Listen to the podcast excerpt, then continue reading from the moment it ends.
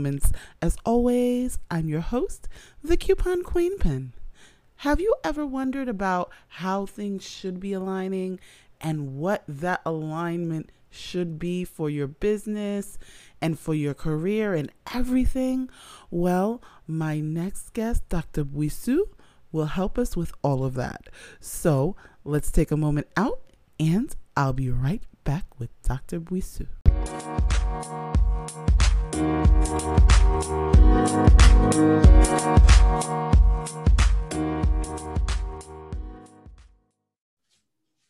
So, guys, like I was saying, I am here with Philippe Bouissou, and we're going to talk about a few things. So, Philippe, please introduce yourself to my listeners.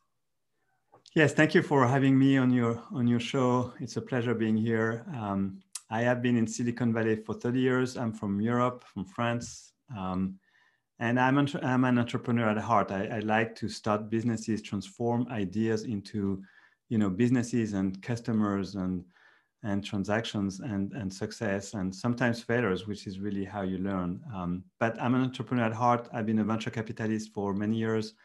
I've been on the board of 20 companies, and I'm actually running a management consulting firm called Blue Dots that is helping company grow faster. Okay, yeah, because I was wondering about that. So, how do you help companies grow faster? Well, it's a it's a it's a profound question. Um, I you know I have been struggling with a deceptively simple question, which is similar to the one you just asked, which is what do I do on Monday morning at eight o'clock to start growing faster? Yeah. it's it's it's a little bit like asking what do I do on Monday morning at eight o'clock to be a good parent? And parenting is a journey. Ah. Is you know you have to adapt, you change. What worked, you know, maybe two years ago doesn't work anymore because your child has grown. So I'm thinking of, you know, fundamentally addressing the issue of growth by I realized I had I had a big aha uh, moment a few years ago, which was that the maximum growth rate of any business, regardless of what the business is, can only be achieved when the business and its market, its target market, are perfectly aligned. So it is fundamentally a notion of alignment. If you're well aligned with your market, then you will grow as much as you can. If you're misaligned, it's a bit like a mechanical watch. If you misalign the gears, it will slow down and eventually it will stop ticking. Well, if you're not aligned with your market, you will slow down and you will become irrelevant, and maybe even the business will die. So, is this why you call your book "Aligning the Dots"? That's correct. Yes. So there are there are a number of things to align. In fact, there are four universal axes of alignment. And the interesting thing is that they work for any business. So I can take a cafe on the left bank in Paris um, I can take Tesla, I can take Boeing, I can take any company, McDonald's, it doesn't matter. And I can describe very quickly what those four axes of alignments of alignment are. The first one is that the pain of the customer and the claim that the business makes, those two things have to be aligned. So if you want to come to me with a headache and I show you a stomachache pill, you will never buy my pill because your pain is your head. right. my is, is, you know, easing your pain on your stomach. So that's the first axis. The second one is that the message, which is really the expression of the claim, what is the claim that the company makes? That message and the perception, which is the understanding of that claim, those two things have to be aligned. So imagine I have a pill for your headache. It costs 99 cents. It will cure your headache in 10 minutes. But I describe it to you in Korean. I'm assuming you don't speak Korean, right? Then no. you would never buy the pill because you you would be like, what the heck is this guy talking about? Even though I have the perfect uh, pill for your headache. That's the is, second axis. Okay, is that kind of like why Novas didn't sell in Mexico? Yeah, I mean, clearly, you know, Maybe. you know because it doesn't translate very. It doesn't well. translate well, or people just don't understand. And if you're not aligned, and and it's not only the words, is and I think the point you're making is is very true. It's also the culture, right? It has to be a fit. You have to you have to resonate with the message. You have to say, okay, that message, these guys are talking my language, they understand me. So that's the second axis. The third one is the way people want to buy the product and the way the product is sold in the marketplace. Those two things have to be aligned.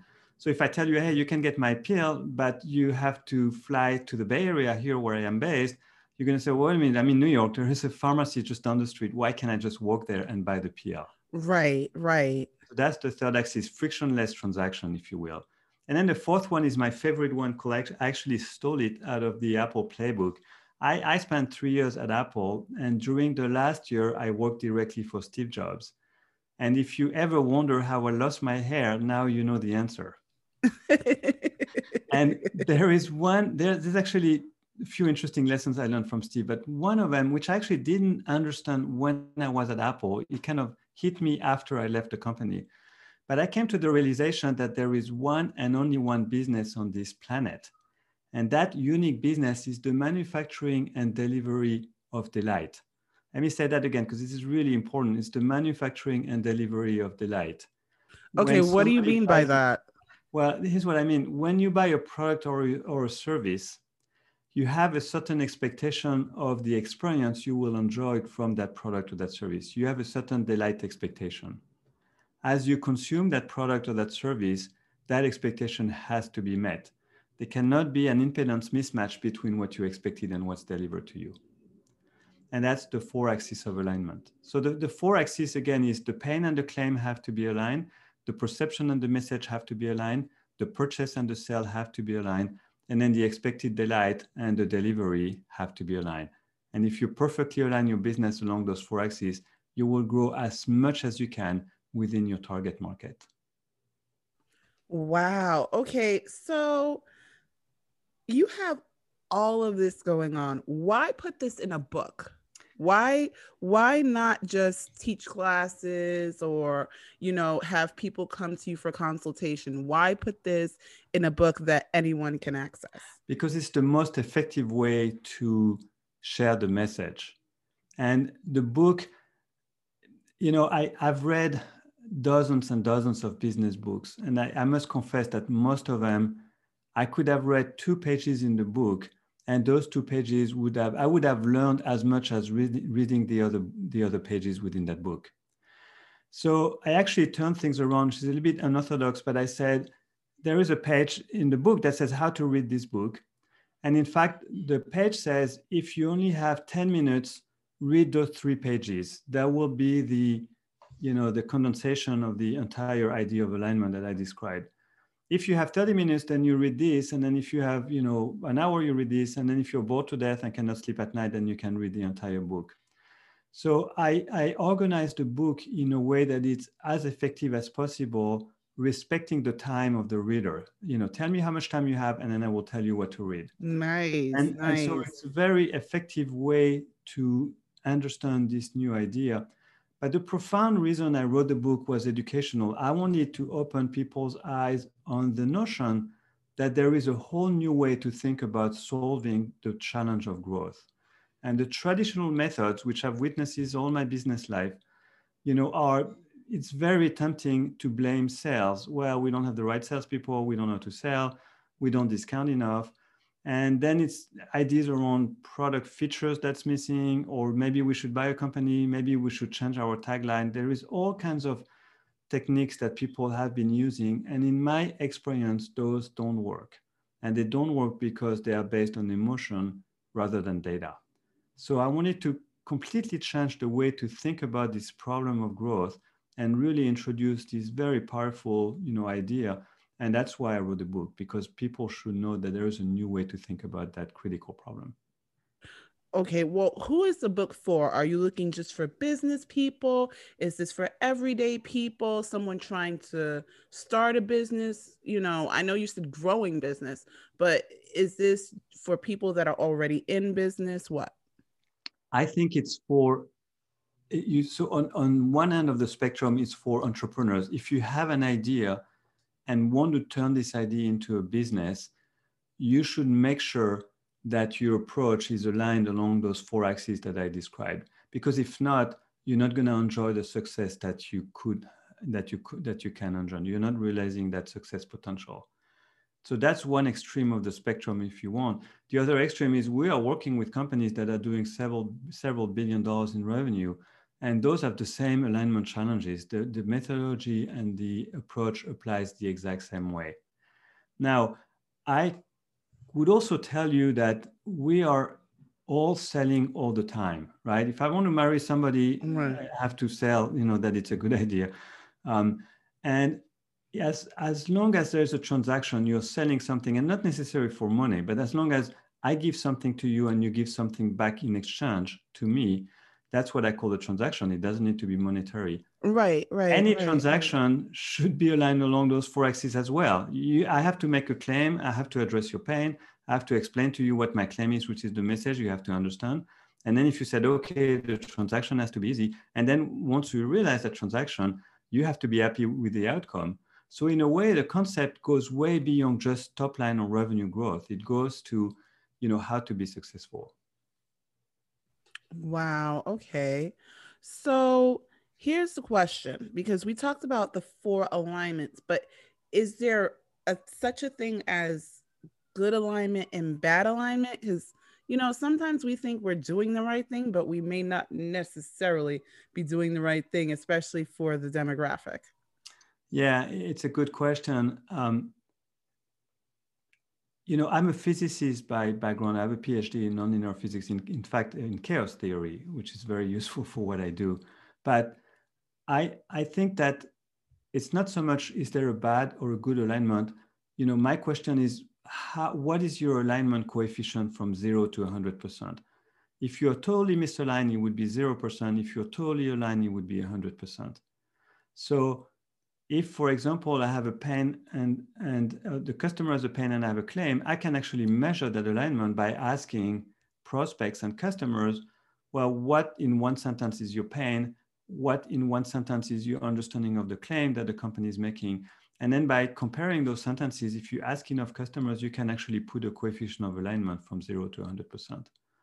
So what matters to me is the data, the quantification of that alignment, because once you start to measure, then you have insights, and those insights enable you to do corrective actions now because you really understand why you are not as aligned as you could be.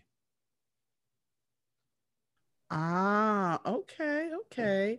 So it's a matter of understanding the information that you're getting. That's exactly right. Okay, okay. So, okay. You've written this book. It's for anyone that wants to grow a business, specifically for entrepreneurs. Now, what makes an entrepreneur different from a regular business person?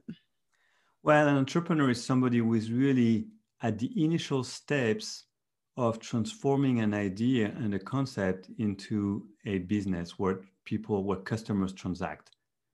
So let's say I want to start a French creperie in San Francisco.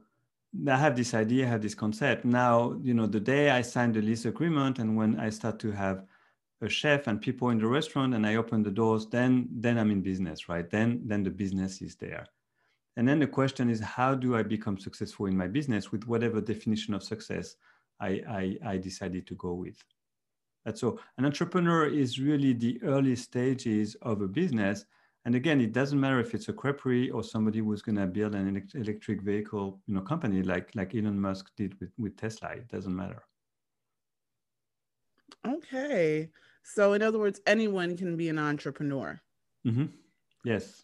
Okay, because I think when we think of entrepreneurs, we think of somebody trying to start a business but not necessarily getting there.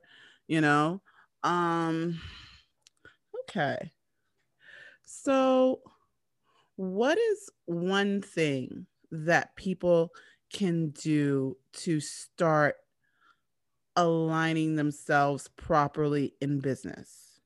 I think they need to step back and look at either their idea, if they are at the ideation level or the entrepreneurship level, or their current business, and really ask themselves honestly how well they believe they are aligned along those four axes.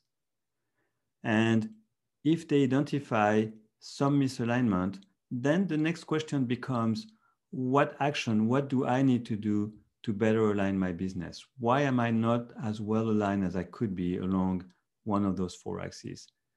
And I think it gives a really interesting set of lenses through which they can look at their business in a very different way than they would with the traditional approach of you know trying to grow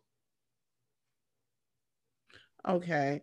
Now with us not being able to go into the outside and everything turning upside down in the past year how does all of this affect this system? How how how does it affect the alignment? Because a lot of people let's be real they had to close down businesses. Some people weren't able to come back and some people had to learn how to pivot on a dime. So how does covid affect this system itself?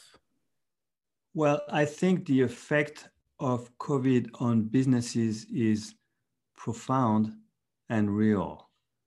I think that the fact that we cannot meet face to face loses a lot of information. You know, the way we communicate, you know, via Zoom or audio, we're losing this human to human interaction. There's a lot of visual cues that we're losing.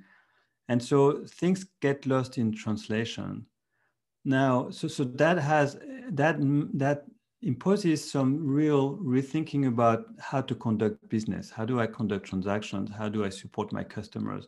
How do acquire, how do I acquire new customers? How do I adapt my product and my services? Those are really important and real questions. Now, having said that, I would say that the pandemic itself doesn't change the fact that you need to be well aligned along the four axes I described. That doesn't. Okay. Work.